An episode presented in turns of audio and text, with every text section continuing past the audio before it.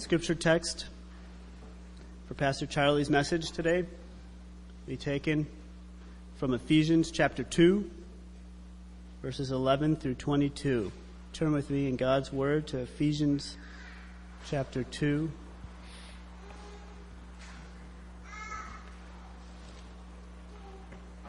Starting at verse 11.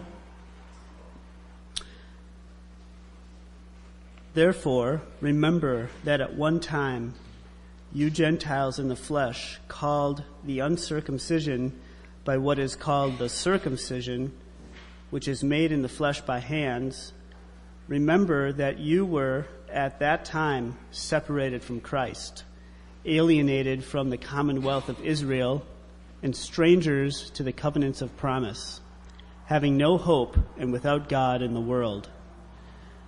But now in Christ Jesus, you who once were far off have been brought near by the blood of Christ, for he himself is our peace, who has made us both one and has broken down in his flesh the dividing wall of hostility by abolishing the law of commandments and ordinances, that he might create in himself one new man in place of the two, so making peace and might reconcile us both to God in one body through the cross, thereby killing the hostility. And he came and preached peace to you who were far off and peace to those who were near. For through him we both have access in one spirit to the Father. So then, you who are no longer strangers and aliens, but you are fellow citizens with the saints and members of the household of God, built on the foundation of the apostles and prophets, Christ Jesus himself being the cornerstone, in whom the whole structure, being joined together, grows into a holy temple in the Lord. In him you also are being built together into a dwelling place for God by the Spirit. Let's pray. How deep the Father's love for us. Indeed, Lord, it is vast beyond all measure. No one in heaven or on earth or under the earth has ever seen the measure of the Father's love for us. Your mercy is as wide and broad and high and deep as your being. And so, since you are infinite, your mercy, your love for us is infinite. Who can imagine a God who would send his Son to die on a cross and take upon himself the punishment that is due to us? Who can imagine such mercy? Who can imagine such grace, O oh Lord? We cannot. But we give ourselves to you, Father, and we pray that you would help us to understand it a little bit more this morning. Open our eyes, Lord, that we might see, I pray. We haven't come here this morning, Lord, just to play church. We've come here to be in the presence of God Almighty. And we need you, Lord. Our spirits are willing, but our flesh is so weak. So we need you, Lord, to help us we need you to open up our eyes. We need you to wake us up to the things of God and cause us to die to the things of the world. Lord, we are so prone to go back to our old ways and live in the ways that we should not live and forget the things of God. Prone to wander, Lord, I feel it. Prone to leave the God I love. So please help us, God. Please help us to see your glory and to love your glory and to live for your glory this morning. And it is in your great and gracious name that we pray all these things now. Amen. Therefore, remember, Paul says in Ephesians 2 11. Early on in my walk with the Lord, a pastor said to me, and my wife said to me just this morning, whenever you see in the Bible the word therefore, you have to look and see what it's there for. Have you ever heard that? When you see a therefore, you have to look and see what it's there for. The word therefore implies that what I'm about to say is based on what I have just said. And if you're going to understand what I'm about to say, you have to grasp what I just said. So Ephesians 2:11 through 3:13 is one unit of thought, and that unit of thought begins with the words, therefore remember. Therefore remember. Based on what I have just said, remember what I'm about to say. And we remember what Paul has just said. We spent many, many weeks talking about it. Ephesians 2 1 through 10 is the story of the super abundant, vast, beyond measure mercy of God that's unexpected, inexplicable, and in fact, it's incomprehensible. It's just vast beyond measure. It's the story of a gracious God who sent his only begotten Son into the world to take our punishment upon himself when we deserve nothing from him but wrath and discipline and punishment. It's the story of a gracious God who not only in Christ forgave us our sins, but he made us alive together with Christ. He united us with Christ and raised us up with Christ and seated us with Christ in the heavenly places. So that right this very moment, for those of us who are believers, we rule and reign with Christ in some measure. As Kevin talked about with Psalm 91, our feet too are on top of the serpent's head in Christ. So great is the mercy of God in our lives.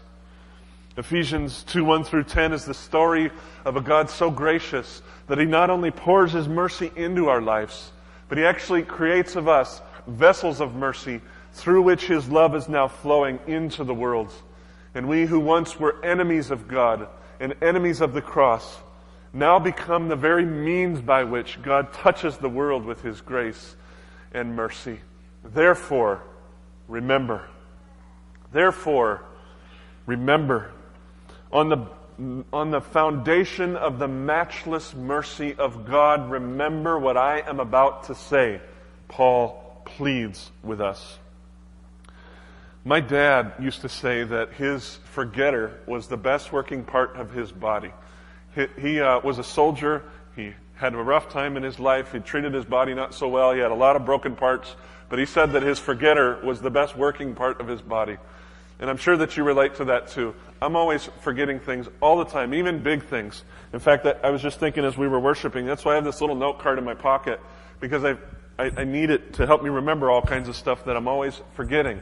Our forgetters work really, really well. I remember the very first time in 1986 that I read the Bible. I got saved really out of the blue, and I just had such a passion to know God. And in about four months, I read the Bible from cover to cover. And I remember getting so frustrated with the Jewish people because they were constantly forgetting these huge things that God was doing. I mean, they saw God split the Red Sea in two. Can you imagine that? Can you imagine being in a situation where you have to cross an ocean or you have to cross a big lake? And the way that God does it for you is He he splits the thing in two and allows you to cross over just like you're on dry land. And they saw God. They saw the very glory of God on Mount Sinai and on that tent of meeting where Moses was. They actually saw it. They felt the shake of the thunder of the voice of God. And when they needed to enter into the promised land, how did God do it? They had to go through the Jordan River, and the Jordan River at that time was at flood stage. And how did he do it? Well, upstream, he stopped the river up, and over a million people crossed the river as though on dry land, as though there wasn't even a river there. They saw God do amazing, miraculous things. And then what would happen? They would forget him. They would walk in their rebellion. They would worship other gods. They would completely forget the Lord their God. And I would get so frustrated with these people. How could you do that? God just did these amazing things and you just forgot all about it. And then I walked with the Lord for five years and then 10 years and then 15 years and now by His grace, 20 and a half years. And I have seen in my own life how easy it is to forget the things of God. I have seen in my own heart how apt I am to forget all of the glorious truths that God is investing into my life. You relate with me? It's just so easy to forget the things of God. It seems to me that we're wired to forget everything that God would have us to remember. I love that old hymn. It's called Come Thou Fount of Every Blessing. There's one particular verse that I love most. It says, Oh, to grace, how great a debtor daily I'm constrained to be. Let thy goodness like a fetter, like chains, bind my wandering heart to thee. Prone to wander, Lord, I feel it. Prone to leave the God I love. Prone to forget the God I love. Here's my heart, Lord, take and seal it. seal it for thy thrones above. There's a man who felt the wandering nature of his heart, just so apt to forget the things of God. And brothers and sisters, for whatever reason, all of us are wired this way. We're just wired to forget the beautiful things that God would have us to remember. And so Paul begins this section by pleading with us, as it were. Therefore, remember. Therefore, remember. Make whatever effort you have to make, but remember. Rid your lives of the things that compete with your ability to remember, and remember the things of God. Remember these things. Remember these things. The verses that we're going to be studying over the next six or seven weeks, Ephesians 2.11 to 3.13, are not simply a theological treatise on Jewish-Gentile relations. They may sound like that when we read them, but they're not. They are not just a theoretical presentation. On the contrary, these things are vital to our walk with God. These things are necessary to the health of our souls. These things are like a wind that will blow on the coals of our joy in God. They're like fuel that will be added to the fire of our passion for God. And so Paul pleads with us, and I plead with you as well. Remember these things. Do whatever you have to do to cause yourself to remember the things of God. Work hard. Work hard to cement them into your memory. Now, specifically, what is it that Paul wants us to remember? I have two answers to that question, and I'm going to give you one answer this week, and if the Lord is willing, I will give you the other answer next week. My first answer to that question is this Paul wants us to remember that before we were in Christ, we were utterly hopeless people. Paul wants us to cement into our memories and think about this fact that before we were in Christ, we were utterly hopeless people. Look with me at verses 11 through 12.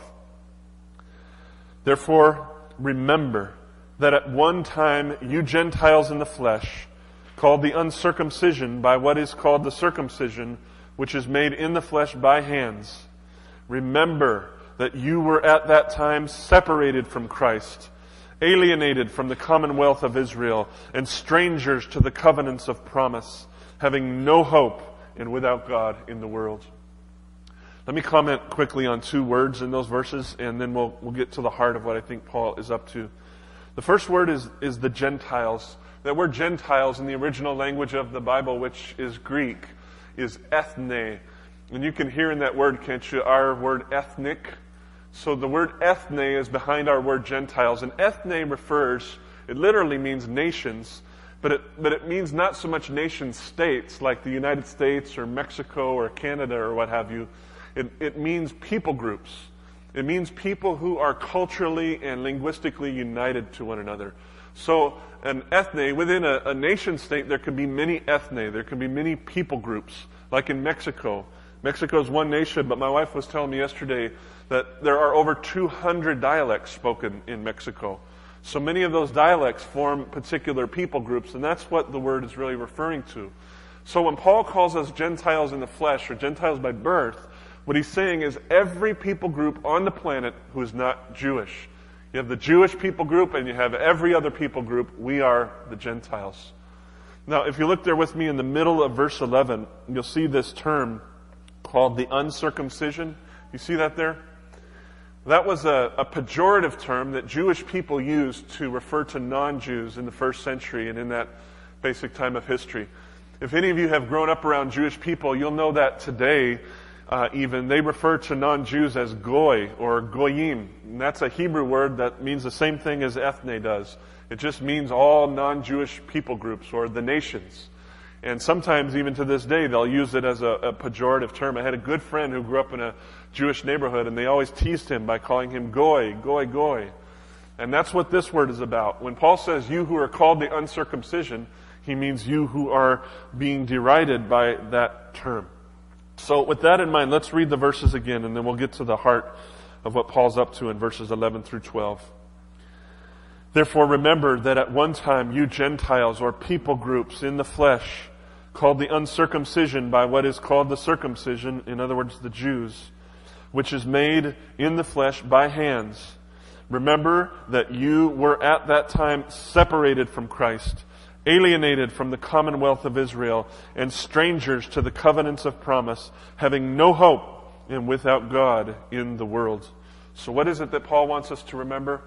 Well, the very first thing that he brings up is who we were before we were in Christ.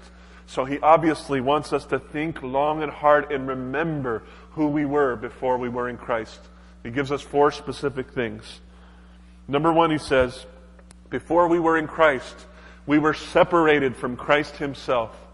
Not from the idea of Jesus, but we were separated from Jesus Christ himself, who is the creator of all things and the sustainer of all things.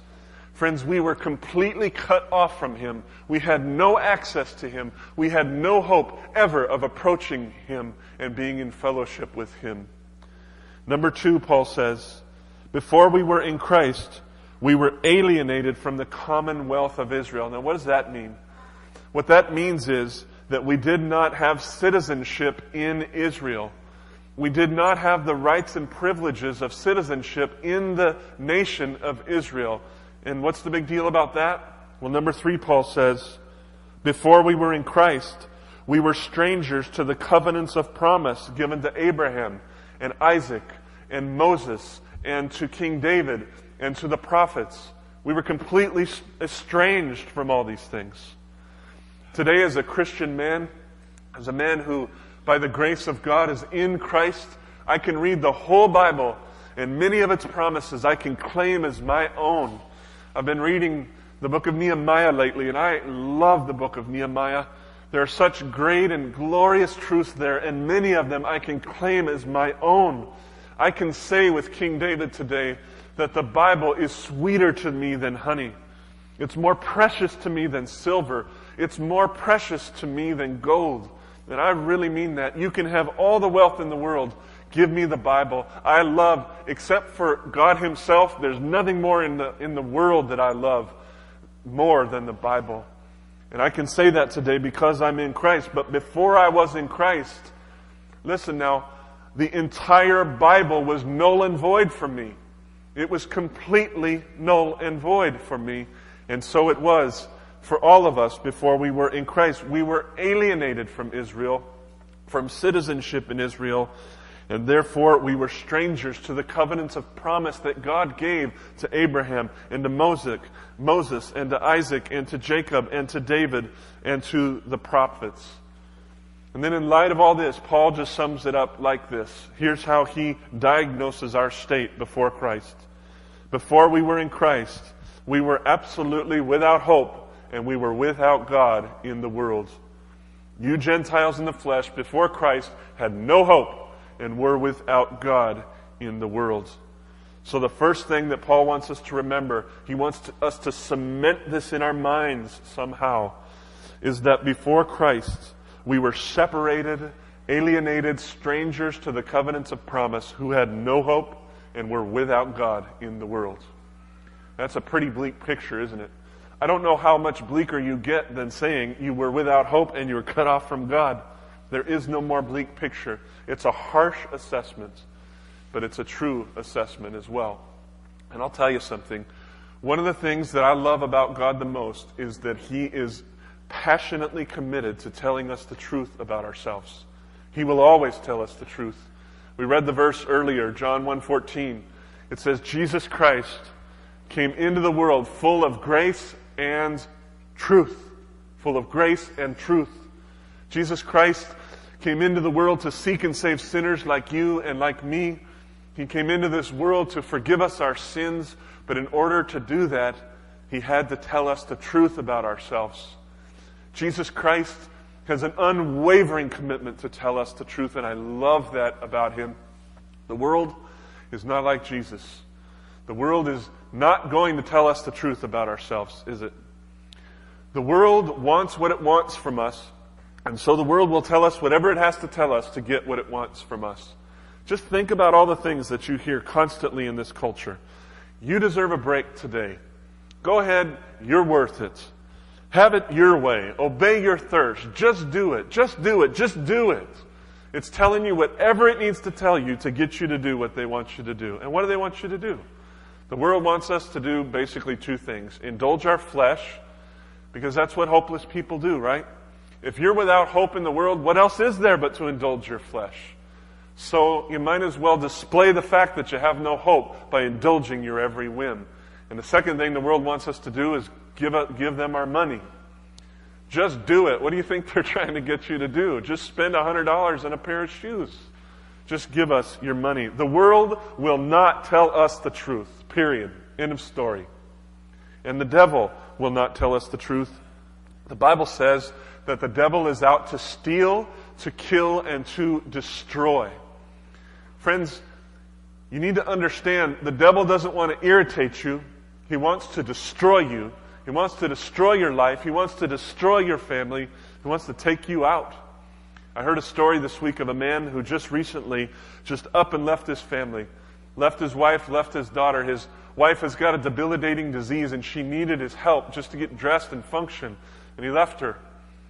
His daughter is just about to get married. And you know what he said to her? He said, You can find someone else to walk you down the aisle. I'm telling you, the devil wants to destroy you. He doesn't want to irritate you. And that man is following in the ways of the devil. And the devil won't tell you the truth. He'll tell you whatever he's got to tell you to convince you to do what he wants you to do so that he can do his job, and that's destroy your life. And not only the world and not only the devil, but even ourselves. We won't tell ourselves the truth, will we? We are very good at deceiving ourselves. The Bible says, I think it's in Jeremiah chapter 17, verse 9. It says that the heart is deceitful above all things, and it is desperately sick. The heart, my heart right here, is deceitful above all things, and it's desperately sick. We are so good, aren't we, at convincing ourselves of what we need to be convinced of so that we can do what we want to do and get what we want to get. We're really good at subtly deceiving ourselves and others to fulfill our own desires. Friends, we will not tell ourselves the truth. The world, the devil, our, our very selves will not tell us the truth. But God Almighty will tell us the truth. He has an unwavering commitment to tell us the truth. Even when it's hard for us to hear, He will tell us the truth. Even when we rebel against what He's saying, He will, in His mercy, continue to tell us the truth.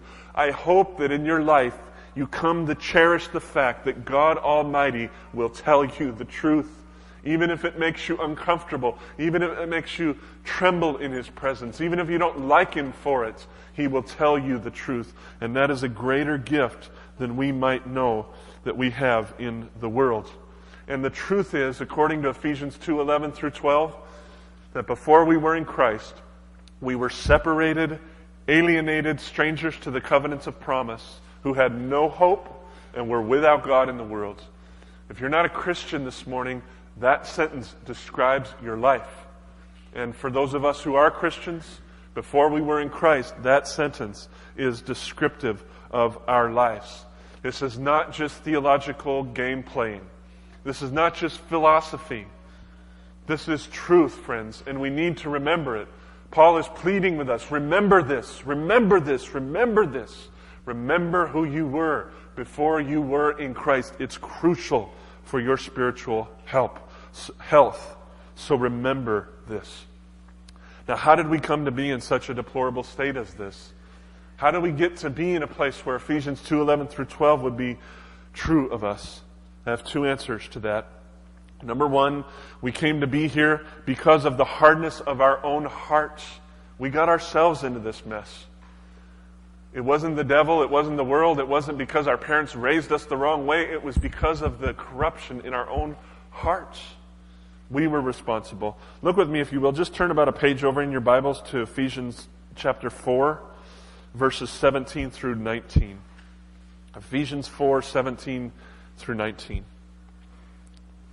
Now, this I say and testify in the Lord that you must no longer walk as the Gentiles do in the futility of their minds. They are darkened in their understanding. They are alienated from the life of God. And why is that, Paul? Because of the ignorance that is in them due to their hardness of heart. They have become callous. And have given themselves up to sensuality, greedy to practice every kind of impurity. Well, I'll tell you, I relate to those verses so much. That is exactly what I was like before I was in Christ. I was so greedy to give myself to everything that God hates. And before we were in Christ, that's the way all of us were. We were in such a deplorable state because of the hardness of our own hearts, because of our love of impure things, because of our love of everything that God hates and our hatred of the things that God loved. It was because of the rebellion inside of us. We willfully sinned, and therefore we were cut off from God. I believe in the doctrine of original sin. I believe that every human being is born into sin, but I believe that every single human being is responsible as well for their own sin. And there's not one of us who has not sinned and fallen short of the glory of God. We are the main problem with us. I watched a documentary this week of, of, of a sheriff in Arizona who's a pretty tough guy, I suppose. And he went into the jail and he was interviewing some of the inmates. And, and to a person, every one of them was blaming everyone else in the world for why they were in jail. No one was taking responsibility. And that's what that sheriff said. He said, Listen, you might not like it here, but you put yourself here. And it's time that you took responsibility for what you did. And it's not just people who are in jail who have this propensity to excuse themselves. It's all of us. It's me. I do it all the time. I'm constantly looking to excuse myself and justify what I've done. But we have to face this fact. Primarily, why we are who we are is because of the corrupt nature of our own hearts. The second reason why we were in such a deplorable state was because of a choice that God made. It was because of a choice God made. God, in his desire to make a way for us to be saved, chose the Jewish people out of all the nations on the earth. He gave to them his covenants of promise through Abraham and Moses and David. And to some extent, he excluded the rest of us from the plan. God chose the Jews out of all the nations, gave them the covenants of promise, gave them the law, and to some extent, he excluded the rest of us. Now, this does not mean that God completely forsook all of the other nations on the earth. Quite to the contrary.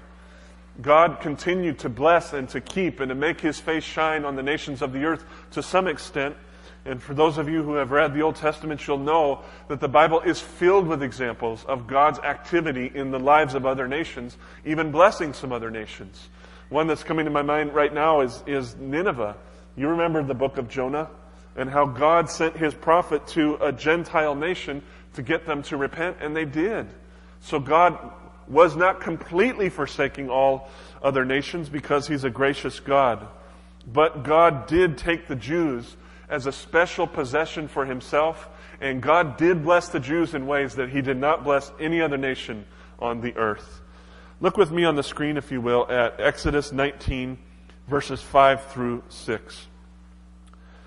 God says, Now therefore, if you, Israel, will indeed obey my voice and keep my covenant, you shall be my treasured possession among all peoples.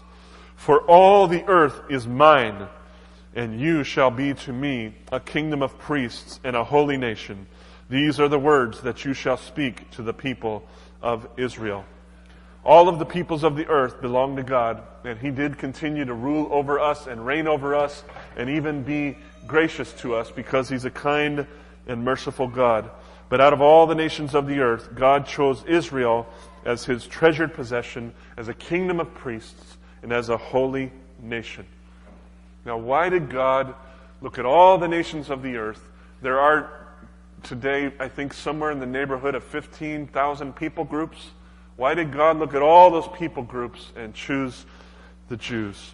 Here's my answer. First of all, God chose the Jews because He wanted to choose the Jews. He chose the Jews because it pleased Him to do so.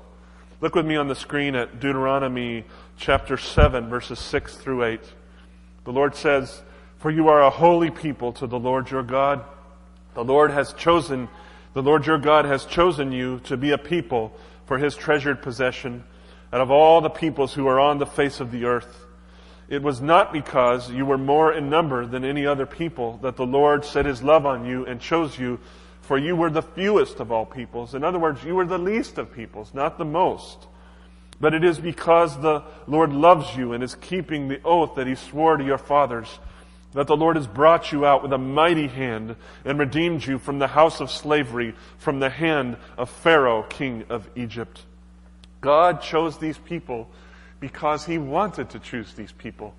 It was nothing in them that was commending themselves to God. It was nothing they had done to make themselves more valuable than the rest of the peoples of the earth. It was simply a gracious and loving choice that God made. They were but a slave people and God, in His mercy, chose them above all other peoples. And you know, God still does things this way today. God chooses whomever He will for whatever reasons He will. He doesn't choose us because anything in us commends ourselves to Him. He chooses us, He chooses us just because He chooses us. It's His free, sovereign, divine choice. Look with me at 1 Corinthians chapter 1 verses 26 through 31. Paul says, For consider your calling, brothers. In other words, think about the church. Think about the people who make up the church. Just ponder this for a second. Not many of you were wise according to worldly standards. Not many of you were powerful. Not many of you were of noble birth. But God chose what is foolish in the world to shame the wise. God chose what is weak in the world to shame the strong. God chose what is low and despised in the world, even things that are not, to bring to nothing things that are, so that no human being might boast in the presence of God. And because of him, you are in Christ Jesus, who became to us wisdom from God, righteousness and sanctification and redemption, so that as it is written, let the one who boasts boast in the Lord. So the reason, first of all, that God chose the Jews was because he wanted to choose the Jews. He took a foolish thing and he used it to shame the wise. He took a very weak thing and he used it to shame the strong. You have to picture this. The Jewish people were in the midst of the great and mighty nation of Egypt. This is Egypt, the land of the, the pharaohs, the mighty pharaohs that we're still talking about to this day, thousands of years later. They were in the land where the pyramids were made. They were in the land of the greatest philosophers and thinkers in the world. And God chose to despise Egypt and reject Egypt and bring shame to Egypt and choose a slave people that were in Egypt. It would be like if God chose the African American peoples 150 or 200 years ago rather than the mighty United States of America. He's a great and gracious God, and He chooses weak things and foolish things so that through them He can display His own strength and His own wisdom, and no one will be able to boast in the Lord. The Lord God Almighty chose the Jews because He wanted to choose the Jews to display His power and His strength. Number two, and the main reason why God chose the Jews out of all the nations of the earth was to prepare for Himself a people who might receive Jesus Christ, the King of glory, into the world. Mike and I were just talking about this this morning. How I think we've become so familiar with Jesus Christ, or at least who we think Jesus Christ is, that I think we've lost sight of who he actually is. I don't think there's a person in this room, including me, that even comes close to grasping who Jesus Christ actually is. Jesus is great beyond our imagination. He's vast and powerful beyond measure. He's holy all the way to the core of his being. There's no shifting shadow, no darkness in him, not even an infinitesimal amount of unholiness in him. He is pure holiness. He is pure power. And it was not a small thing, friends, for Jesus Christ to take on flesh and come into the world and dwell among us. That was not a small thing. And so God chose one people out of all the peoples in the earth to prepare them, to purify them, that he might send the King of glory into their midst, and that that King of glory might make a way for all the nations to be saved, to have their sins forgiven, for them to be reconciled to God. And you know, one thing that amazes me about God and his ways is that he doesn't seem to feel obligated, even in the slightest measure, to let his people know the fullness of what it is that he's up to in their lives. He just calls them to do what he calls them to do, and he expects them to follow him and to obey them. Think about this with me.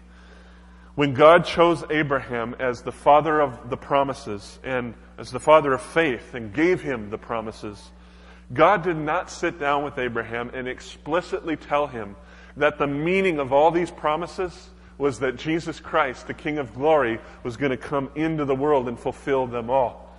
God didn't tell Abraham that. He just gave him the promises and said, Abraham, obey me. Go to a land and I'll show you when you get there. And Abraham obeyed.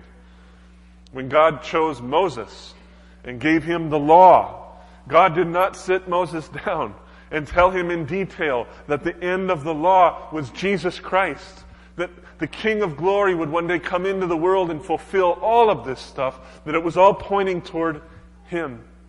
He just gave him the law and expected obedience. When God chose Joshua out of all the people and led him to lead the people into the promised land, God did not sit down and explicitly tell Joshua, Joshua, one day the feet of Jesus Christ, the King of glory, will walk on the land that you're about to conquer. One day, Jesus Christ, the King of glory, will give his life in one of the cities that you're about to conquer. God didn't tell Joshua what he was up to. He just gave him the commands and said, Obey me, Joshua. Obey me. Obey me.